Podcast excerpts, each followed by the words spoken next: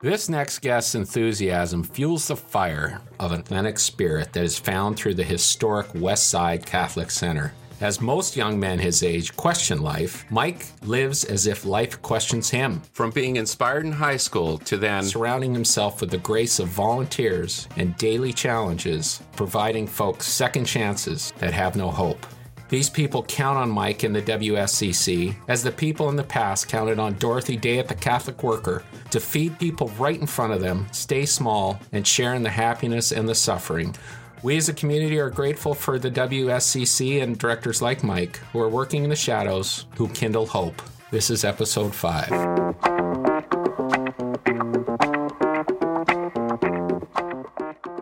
How do you get started down this path? I had the opportunity to go on an immersion retreat to Ohio City where we stayed at St. Pat's Church. It's my senior year of high school. We stayed there f- for three nights and went to a different place to learn about the social landscape and the diversity of Cleveland. And there's so many nonprofit agencies in Ohio City. It's incredible. I don't even know what the exact number is, but I think it's 70 something. One of the days we volunteered at the Westside Catholic Center. And I just remember feeling so fulfilled in that place. It was like stars aligned and it never it never left me.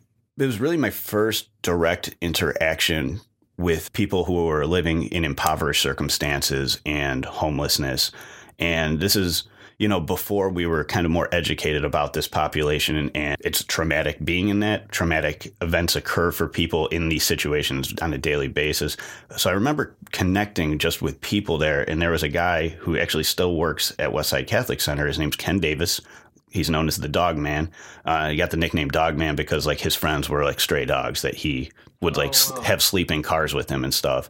And slowly, little by little, people from the Westside Catholic Center started like drawing him in, drawing him in, drawing him in, and really like worked him out of that situation where he began to trust people again. And he, he's worked there for, I think, 18 years now. I met Ken that day, and I never forgot Ken. In my early career, when I was working at Lake Catholic High School, in the capacity and role I'm at at Westside Catholic Center now in advancement, we had the opportunity to have Ken come out and speak to the students, let him tell his story because that's that kind of hooked me. It was like, you know, there's hope, there's redemption, there's there's so much more to people than what you see right in front of you, you know, and that story was just like very touching to me. And further beyond that, the volunteer coordinator at that time was a woman named Terry Garr, who was at the center for 26 years and just retired last year.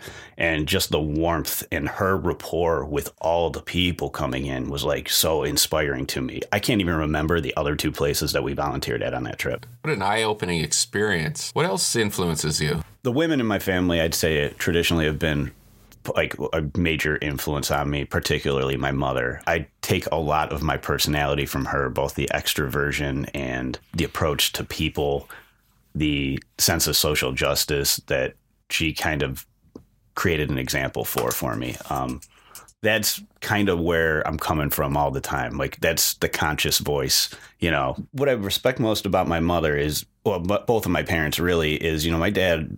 My dad is a real self-made man. He had no college education. He was working at Lincoln Electric on the line at the time I was born. Had me and my two siblings 14 months apart. So by the time he was 25 that both of them were 25 they had three children one car.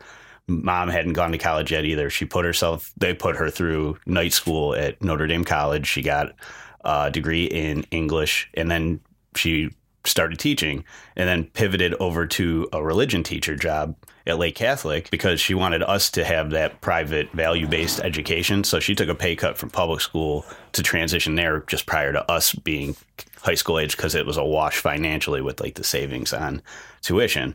Uh, while there, she decided to pursue a master's degree in theology, and now she's working on a second master's degree in education. So I'm really impressed by her. Further with that, my dad not only working labor jobs, had his own sense of vision, taught himself how to use AutoCAD, ended up getting an office job at Lincoln, ended up splitting off with a couple of guys starting his own company. He was working right over in Chagrin Falls on the square here, became his own one man show. Now he just works from the house and does 3D modeling and all this product development and cool stuff. And when I graduated from college, I tried, but like work, me and him working together was like the oil and water thing. the relationship with him is great, but my mom, particularly, particularly really had this sense of social justice and treating people of all walks of life a certain way. And like, you know, when you're young, you don't know that you might have less than other people. And they did a really good job of making sure that we wanted for nothing and never really knew if we were in financial dire straits. There was always food on the table. So you have brothers and sisters? I do. I'm the oldest of three. So also, I think a big shaping portion of my personality because I'm I'm the referee Nice.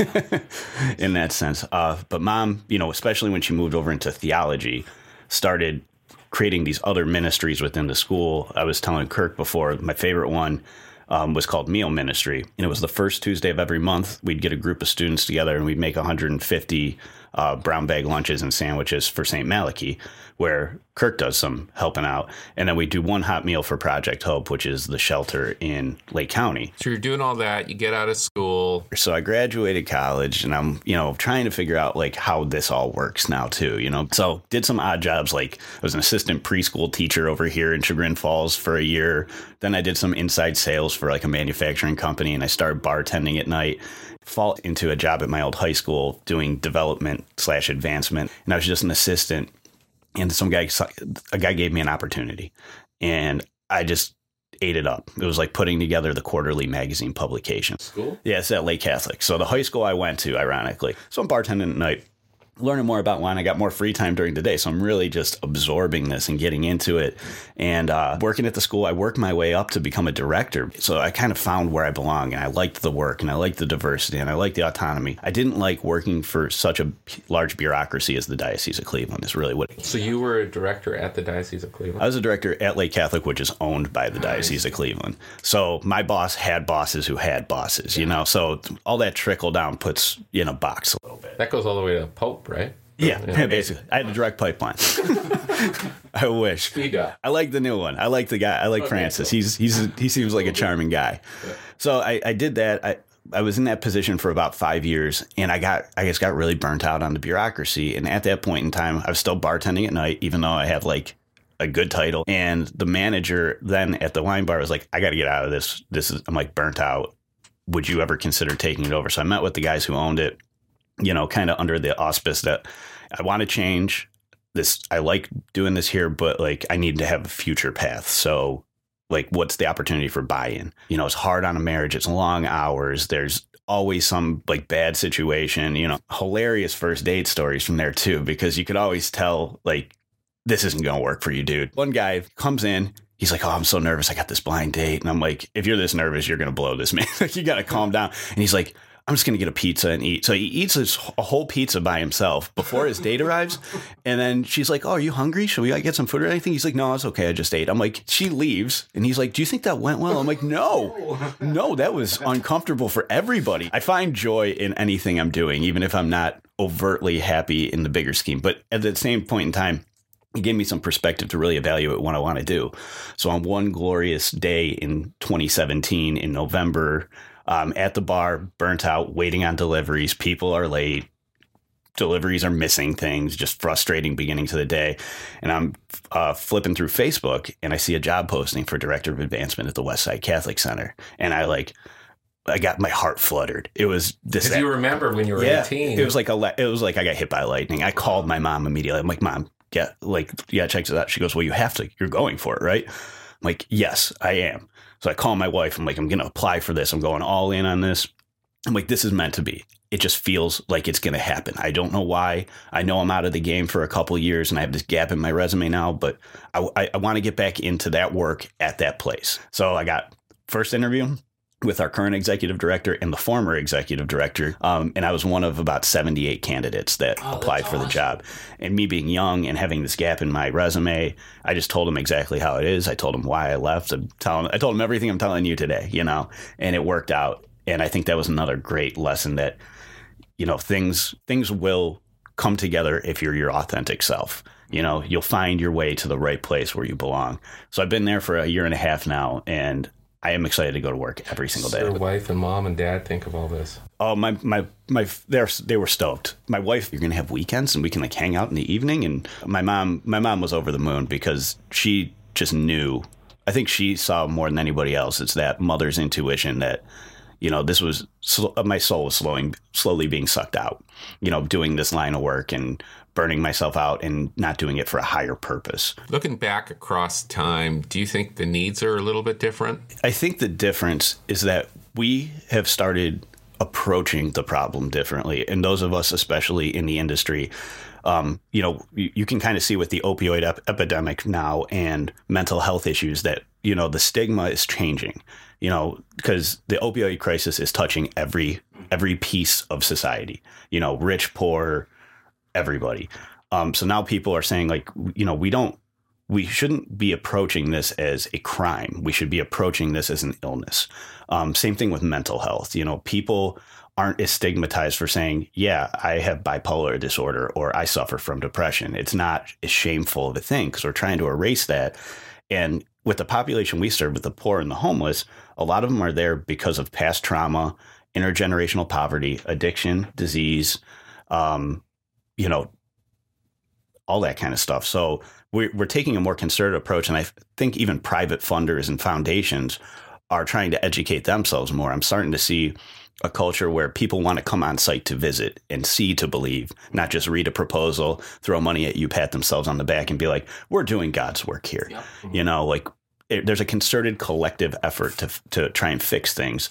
I think a great example of that that's occurring in Cleveland right now there's a website that popped up at the beginning of June called paradoxprize.com.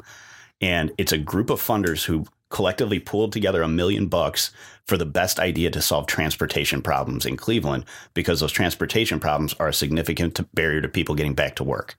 Our unemployment rate is higher, or the second highest in the country right now of major cities behind Detroit.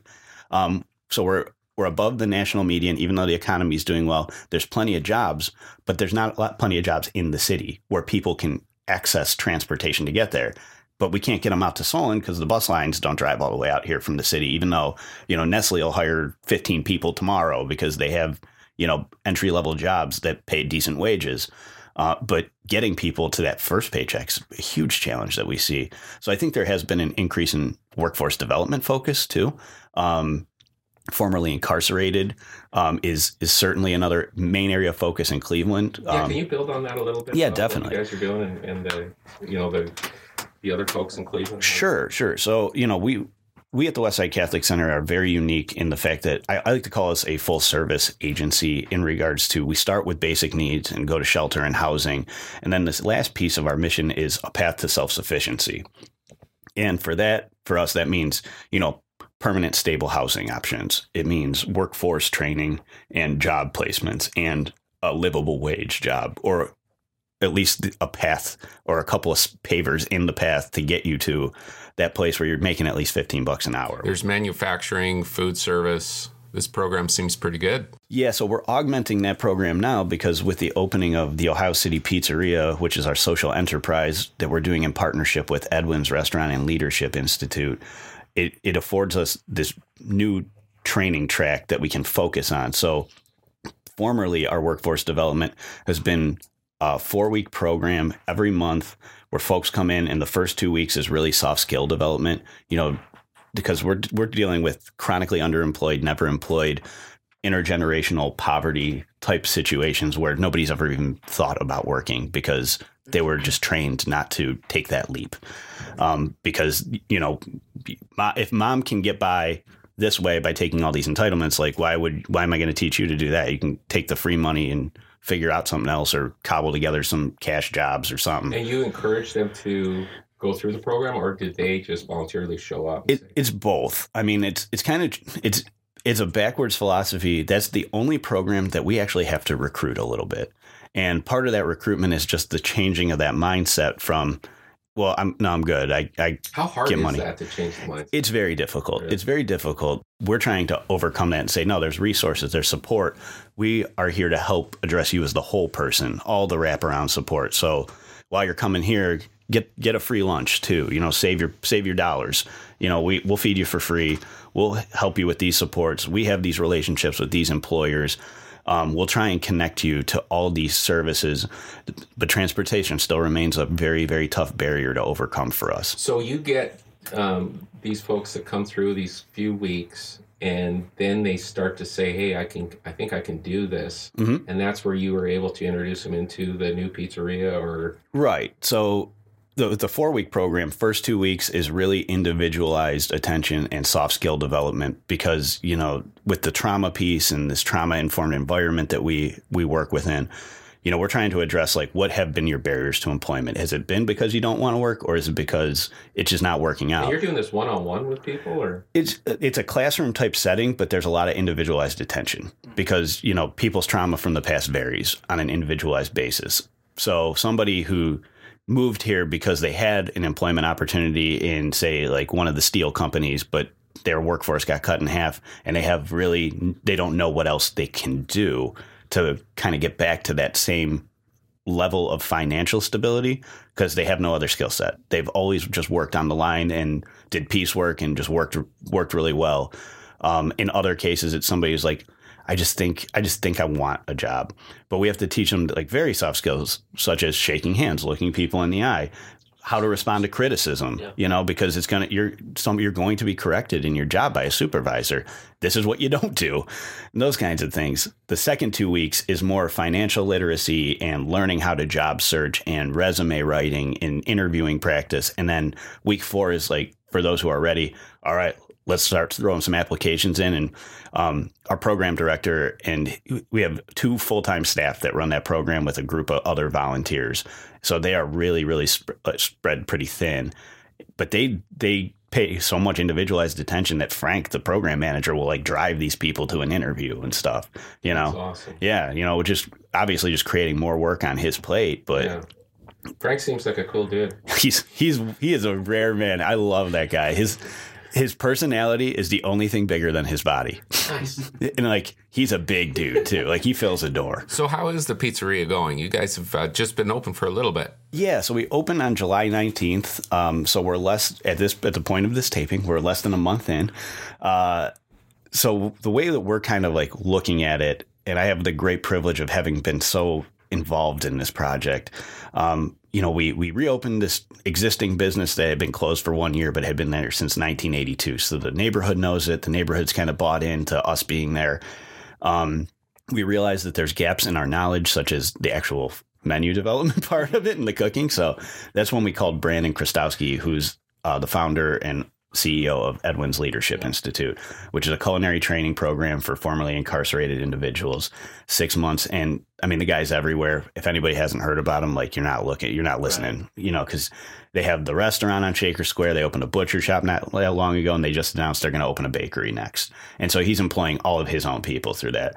So in the partnership with us, he helped develop the training curriculum, you know, for our staff, and the staff we're very proud. Um, it wasn't totally by design, but all of our employees are second chance employment opportunities. So half of them went through the Edwin's program, half of them went through ours. Oh, good. You know, so with that, we're seeing like, okay, we have this direct pipeline to work, and turnover at this place is not a bad word as long as it's turning over upward. We're right by West 25th Street, so if they can get to us, we know they can get to these other jobs. So if Crop has a line cook available and you're, they're paying two more dollars an hour, congratulations. Come back and say hi to us anytime you want. You got to take it. You know we'll take we'll take a new employee and we'll train somebody else new. So it's been a really unique partnership there. Like i said it's been open in less than 30 days. So we're taking the july numbers and kind of like throwing them out the window because you know big opening weekend did some soft openings gave some stuff away for free. So starting august 1st we're me my cfo our executive director and i have this working spreadsheet where every day it's updated with like wages and labor rates and daily sales and watching it like a hawk. And I'm on Yelp and Google more than I ever wanted to be. And having former bar management experience I know better. I know better but I just wanted to see like what you know because again you get a two star review from somebody who you're never going to make happy you know because pizza is very polarizing too. No two people like the exact same pizza the exact same way. That's one program. Yeah. And when I went down and, and saw what you guys are doing, the logistics of what you're doing is incredible. thank you I I am very impressed with the amount of programs that you have, the amount of hope I think you give in different aspects of people's lives. as well as ensuring that the integrity of the name that you guys represent. Yeah. It's been you know a, a good solid generation, I believe. Yeah. Um, you know, tell me a little bit about. There's there's two people that you really serve, or three, I guess, where you have the clients, the folks that really need the help. Yeah. Then you have the people that want to volunteer their time, Right. and then you have the donors. Yep. So you essentially have three audiences, Mhm. and there's a different layer that you explained to me a little bit when I was down there. Is you want to ensure that the footprint of where you are in, in Ohio City has a high quality footprint. You ensured that the windows had the closeout like it was a retail store. Right. And that attention to detail, I think, is what you as the director also you're seeing these folks come in at the darkest points. You're hearing the donors, you're hearing about the pizza, you're but you're kind of having to orchestrate all of this with four different lenses, right? It's a lot of dancing, yeah. Uh, yeah. It is. It's great. I mean, you know, we've been in Ohio City for 42 years. Um, we have a great relationship with a lot of the neighborhood. Like I said, Ohio City is a very, very unique part of Cleveland because it is gentrified and continually gentrifying. Um, you're getting more young people who are moving in because 25th is a hot spot. But, you know, right two blocks over, you got you know the least amongst us hanging out all day because there's support services for them. You know and me and kirk before we started taping we're talking about some of the other agencies there that do great work. The stella maris's st malachi may dugan providence house um, refugee response. There are so many nonprofits that it's part of the culture and the fabric of that neighborhood. And it's our part to kind of draw the line in the sand and say guys we're, we're not here to cause problems but we're also not going anywhere. Because as long as there's a need um, will be here. Yeah. You know, the the goal, the ironic goal of my work is that I'm trying to put myself out of business. You know, and unfortunately, I don't see that happening in my lifetime. But that would be a glorious day for sure if there was no longer a need for our services. Um, but with all these different like stakeholders. Uh, there, there's so much to consider all the time. So when we renovated the space, when I was showing you, we just finished a capital campaign about it right before I started. It was mid construction. Uh, the the first building they had ever bought was a former bar and bowling alley, and they were doing clothing distribution and food service and all that kind of stuff just with the space as it was. It wasn't designed to have efficient services that we provide. So we had this great opportunity and also a great opportunity to show the neighborhood that like, you know, we're not here to be disruptors of the neighborhood. We're here to solve a need within the city. Um, so we moved our clothing program from the back to the front to make it more of like a retail looking place. It looks like a TJ Maxx from the window. You know, everything is like sized and sorted and clean and hung. it's it's very dignified, and I'm so proud of that about what we do. And then on the flip side, to kind of show our goodwill to the neighborhood, we moved the food service to the back in the day shelter because most of the folks, you know, they come in at nine. There's, that's when breakfast is served Monday through Friday, and it's open to all to you know just kind of hang out through lunch at one, and then you're allowed to stay till three if you sign up for programming that afternoon. But with that, you know, you got guys who are you know drug users and have mental illnesses. So it's, it can be a rough environment for sure. And you got folks hanging out on the sidewalk. So when it was on lorain it was a lot more visible. And you got you know these parents Nice. dropping their kid off. And the great thing is st ignatius is such a good partner with us too because they send boys over to volunteer. They are big supporters of us in the neighborhood. They financially support a lot of our events and all those kinds of things. You know they're they're they're buying up a huge piece of the neighborhood and some people see that as threatening but from my lens, I think it's a, another sign of support. Like, yeah, you, you got a giant footprint and this is like primetime property, but if you're teaching these young men to be socially responsible people and providing this really high quality education right across You're the really- street, you're really giving education beyond what a book can teach you. You know, and you know, I, I always told people I never wanted to let school get in the way of my education. Hmm. And I think it's a good statement to make to young boys like that too, because there's a lot of pressure, you know, with the current education system too, to get grades, work within this box, you know, but expanding beyond that is really what creates the next generation of good leadership. So within all these constituencies, you know, we moved all this stuff around. It helps us deliver services a little more efficiently. It gave more space for our volunteers to cook in a kitchen. It allowed us to store more things so we can provide more quality nutrition. Um, I think we're we might be the only nonprofit agency like us that employs a nutrition coordinator. So somebody who's degreed in nutrition who does all of our meal planning, and it is our minimum quota that eighty percent of all the meals that we serve are going to have a fresh produce ingredient in it because we want to treat food as medicine for people who don't have access to adequate health care.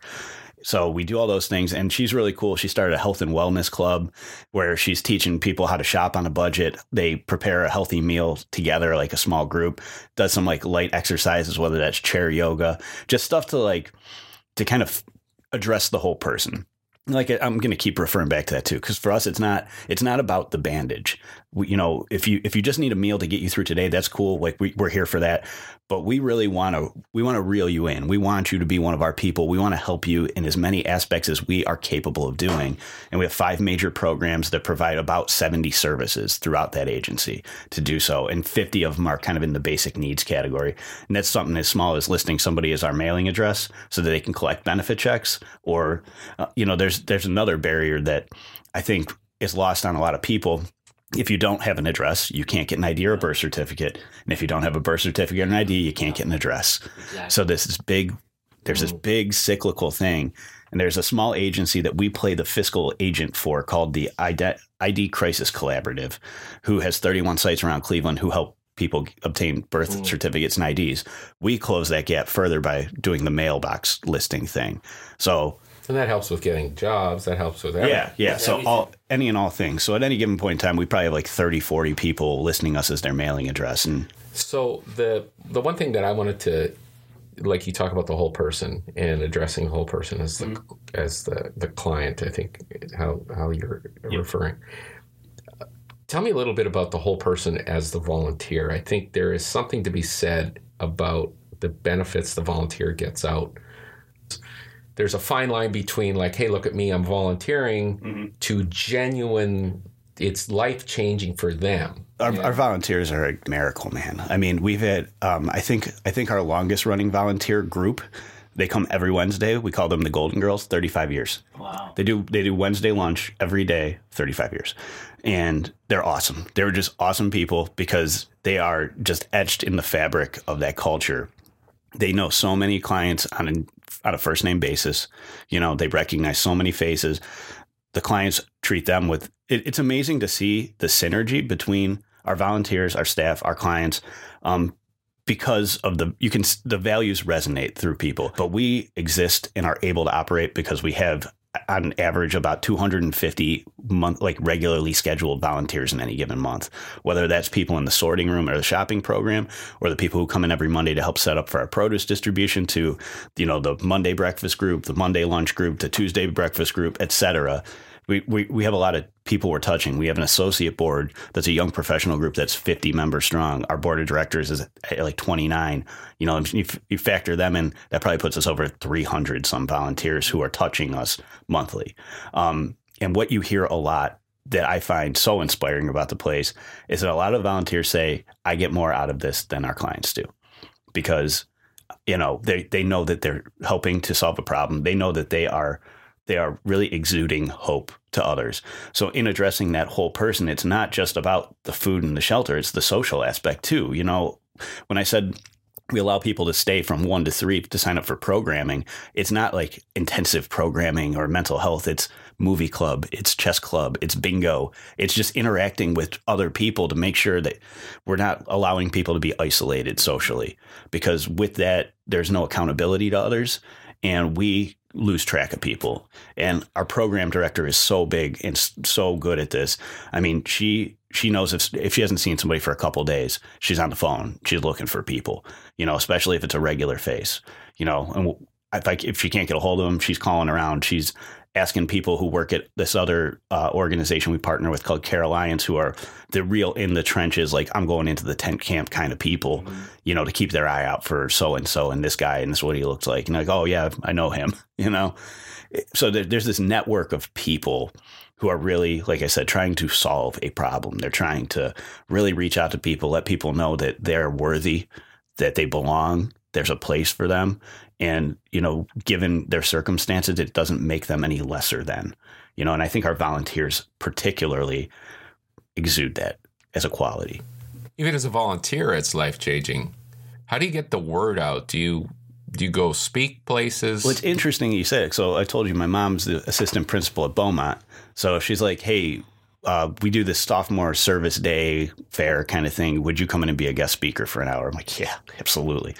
So out of that, I think we got like five girls who came in for their like they had to do 27 hours of service that's like direct client oriented service before they start their senior year. And we had like four or five of them that chose to do it with us all summer long.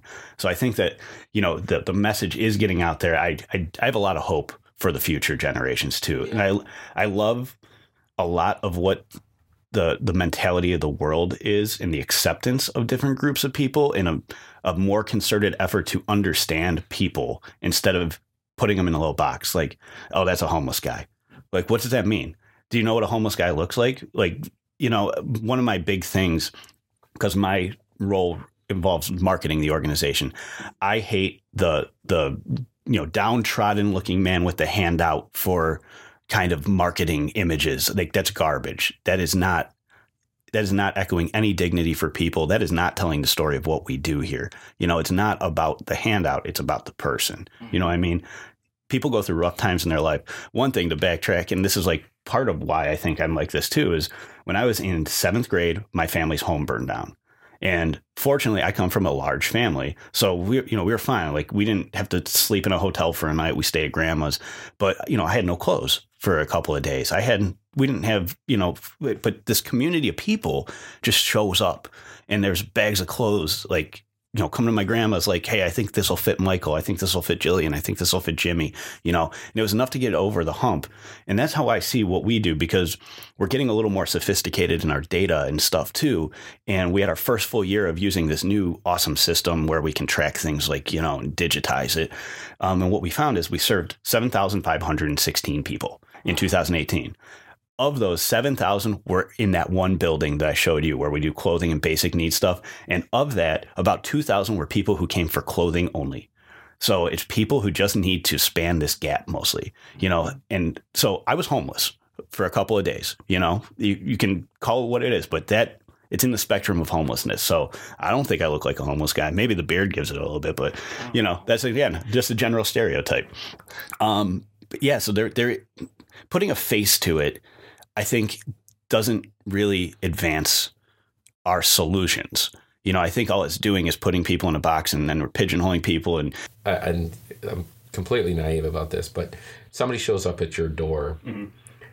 They have seen the gates of hell in their own life. Most likely, yes. And you have to wake up in the morning knowing you're going to find or see something that is not as uplifting as most people with jobs like you know standard nine to five jobs. But right. you personally and, and your volunteers on a regular basis see how people's there is no hope in their eyes anymore. Right. I mean how do you as a as the director how do you uh, um, absorb that ensure that they know you're listening to them and you see them as a whole person. Right. You don't see them as, hey, you're an obstacle in my way because I got to go to a fundraising meeting. Like you have that ability to communicate that you are there to listen mm-hmm. and you are there to provide them hope and then they build a trust. And I mean, what is that like? Like, what is that challenge like?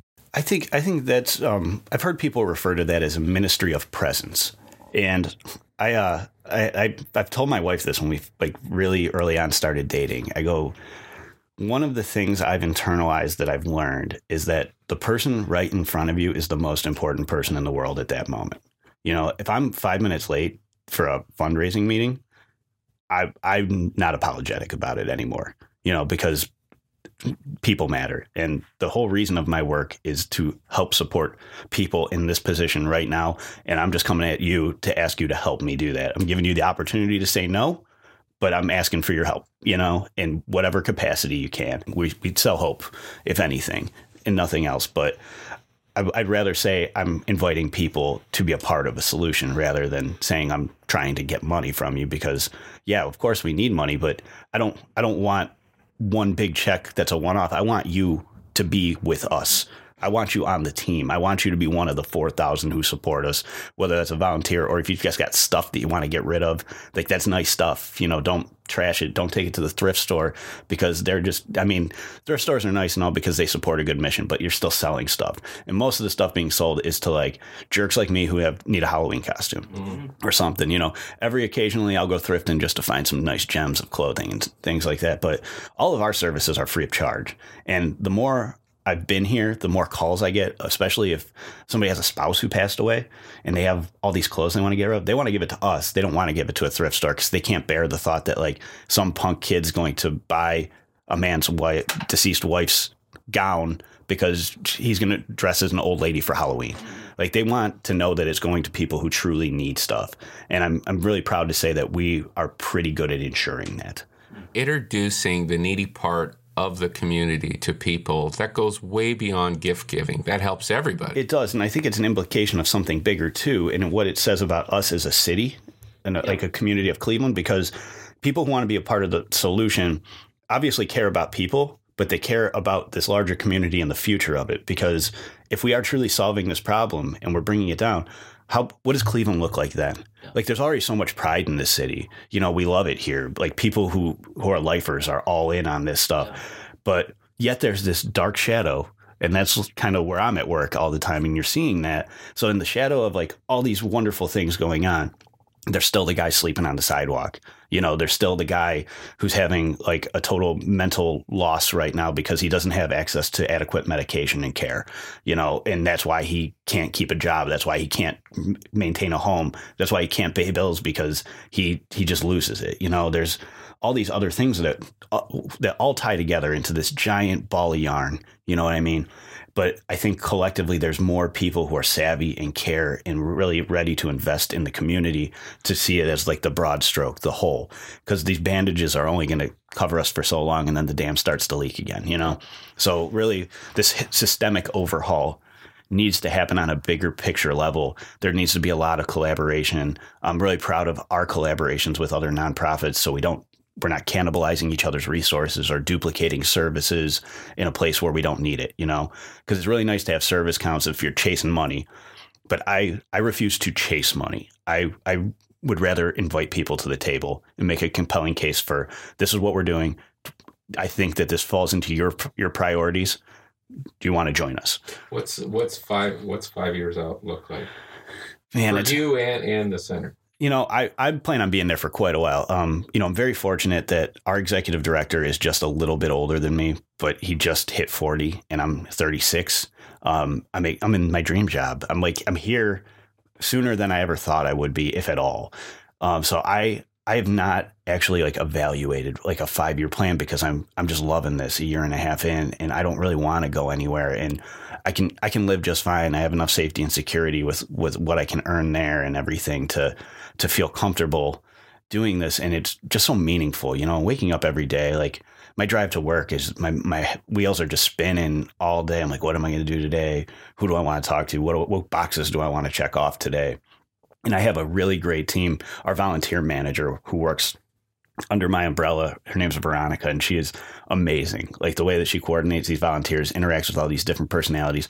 My favorite thing about her is we'll get these groups that come in especially like young college emerging groups and it's like lunchtime and they come upstairs and she's like, Hey, what are you doing? They're like, Well, we're going to eat lunch. And she goes, Go eat lunch with the people. Mm-hmm. That's what you're here for. They're like, Oh, well, no, Mm-mm. no, inexcusable. And also, these people have great stories to tell too, you know? And I mean, some, I have some funny stories. I got some sad stories. I got some eye opening stories, like I was telling you about socks earlier. And, you know, people who are, are homeless and sleeping in bus stops and walking on their feet all day prefer white socks because the ink doesn't make their feet smell you know, and the white socks are a little more padded, so you can like double them up. So you got your your own makeshift version of a Dr. Scholl's insert. Um, I've also had a woman come up to me and go, "Can I smell you? You look like you smell good," and I, that kind of caught me off guard. And I'm like, "Yeah, I guess." And it was like a full, just right on the neck. I was like, "Okay, so lesson learned." Lesson learned when you know just smell good. yeah smell good, smell good, or don't, or just say, you know, I'm not really comfortable with it. I have to learn about these boundary things, you know. But on the flip side of that too, then we got these like old timers who have been coming to us, you know, for years, for years, and they're not homeless. They have an apartment. They got like you know a kind of a a livable-ish wage job, but they have their benefits. They got all their ducks in a row, so to speak, and you know they're old timers, so like they're not going back into the workforce full bore. But you know, they'll wash dishes at night, collect their social security. Mm-hmm. You know, they have an address to do that. Come to us for their meals, so they're not spending money on that kind of stuff. And when they do get their check, they might like treat themselves and stuff. But they kind of have their whole agenda laid out. Like I, they're very functional people. You know, whereas somebody who's like newly homeless is trying to navigate the system. And I think that's where we're our strongest. Is okay. You're new to this. We got staff members who know the system can connect you to if we can't do it here's where you can go. Here's how you can get there. This is when they're open. This is who you want to talk to. You know so this coordination amongst all of us is such a necessary thing. We work on a shoestring budget because we want to make sure that you know a lot of we we I, I always tell people we're an eat what we kill agency. We have no assured sources of funding. It's all charitable contributions grants some government funding special event revenue. So I like I I willingly keep a very low marketing and advertising budget because I'd rather like do stuff like this and go meet people and mm-hmm. just hit the pavement and real grass, grassroots kind of approach to it. But you know, we utilize social media and email newsletters and our website a whole lot because most of that's like quote unquote free.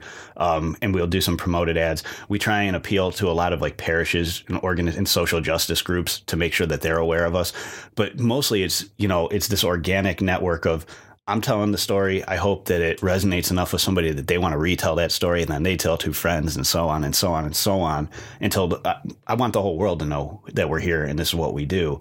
Um, but for families, there's so many opportunities. You know, we have that family shelter. That's a really easy way to kind of come down and volunteer if that's something you want to do, and that's a little more flexible because you can do that on a weekend. Our biggest limitation for a lot of folks, especially if you're like working regular hours, is our hours are your hours. Yeah. You know that we're open with the occasional like one-off kind of things well we do a, food pantry on the second and fourth saturday of the month so that's like a weekend opportunity to do it. We do have breakfast and dinner on saturdays as well.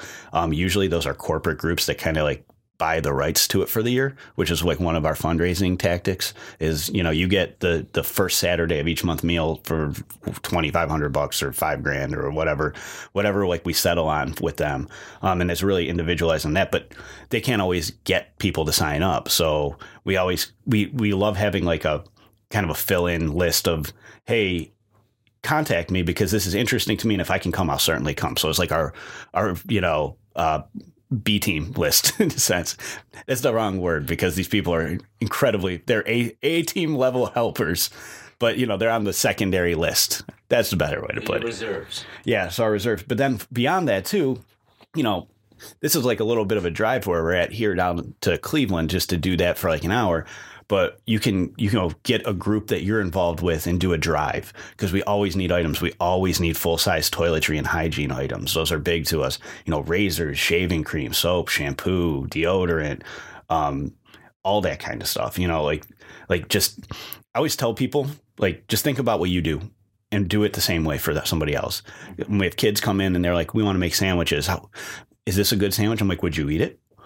That's the answer. Yeah. You know, make the sandwich you want to eat because that's what somebody else wants to eat, you know, unless you're this weird freak that likes minimal sandwiches, you know, but who, like, who wants just like a little smattering of peanut butter and a ton of jelly on a sandwich? I want the peanut butter, you know, go light on that. But like, you know, donate items that you would want to receive if you found yourself in a position where you, you were in need. You know, make food and give food that you would eat, you know, not just all the crap that like sits in the back of your pantry. Like, oh man, we got all this Rice-A-Roni and, you know, I, I don't, I don't like this. I don't even know why we have it. I'll just give it to let's just give it to the shelter. Yeah. Like I don't like that attitude and approach towards maybe it. Maybe sometimes you go grocery shopping, maybe once a month, once every other month, mm-hmm. buy duplicate whatever you buy for your family. Right, or work the deals too. We have some of our volunteers are so awesome at this too. Like we'll get an email. Mike just saw that you know Walmart's having a sale on white socks. They're a, a dollar for a three pack or something like that. Can you let people know? You know, or Payless Shoes is going out of out of sale. I negotiated with the manager that I'll buy every pair of shoes for a dollar each. If I if he'll get, I'll buy them all. And that they negotiate these kinds of things, you know. Um, large size clothing is always in a great shortage for us too. Um, we have some bigger folks. You know, people also assume that you know, oh, if you're in need like that, you're probably not a big person. You're probably, you know, starving to death. That's not the case. You know, we got a lot of high incidence of diabetes in the populations that we serve, which causes weight gain and stuff. So, you know, even like those, um, what are those uh, compression socks and things like that? Like just these little odds and ends things. Aspirin, you know, hand oh hand warmers are gold in the winter months. You know, winter hats, those kinds of things. Seasonally appropriate clothing, particularly too, because a lot of people do like their quote unquote spring cleaning. So you see all this like winter coats and stuff coming in April, and it's like, where were you two months ago, man? When people are lining up for this kind of stuff. So it's just, I just encourage people to always be mindful of themselves and what you consume kind of as just a person in your daily life and what you take for granted and think about how much that would matter to somebody who didn't have that. You know, it's about hope, it's about moving forward, putting one foot in front of the other. And sometimes you're going to fall back four or five steps, but that's okay. So my heart goes out to people where I don't I don't ever want to be arrogant enough to say like I understand you. Nobody understands another human being unless they've walked a mile in their shoes. Yep. But I absorb that energy from others you know, and even if it's somebody with some negative energy, putting it in the context of understanding them still provides a lot of hope for me on my daily basis and still energizes me because I'm like, okay, this is who I'm helping today. This is the per- this is the person in my the front of my mind that is the reason why I'm doing this because their day shouldn't suck like this. Mm-hmm. You know, it's not cool. And I think everybody has something to contribute, whether it's a special gift, a talent, your time, your stuff, your money, whatever it is everybody's got something to give, you know, and at different points in time in your life, you kind of figure out what you're best suited to do at that moment. Well, thank you, Mike, for all you do and the folks down at the Westside Catholic Center. How do people get involved? All right. So, Westside Catholic Center, WSCCenter.org. We're on Facebook at Westside Catholic Center, WSC Center on Instagram and Twitter. OhioCityPizzeria.org is our website where you can look at our menu and our extensive wine list of over 100 wines. Uh, the food is great. I've been eating there like three times a week. But yeah, when you support the Ohio City Pizzeria, you're supporting our three main goals, which is to provide second chance employment to people, to create a new unique revenue stream for our center and the work that we do there, and to spread the word about the Westside Catholic Center and what we do and who we help and how you can be a part of it too. Um, so please check us out. We have an extensive list of programs and services that I can't even begin to scratch the surface on outside of what we've kind of covered already. Um, but I encourage everybody to kind of look into what we do, and my email address is on that website. So cool. So encourage anybody to reach out for anything. Thank you. So good, Mike. Appreciate you guys. Thank you.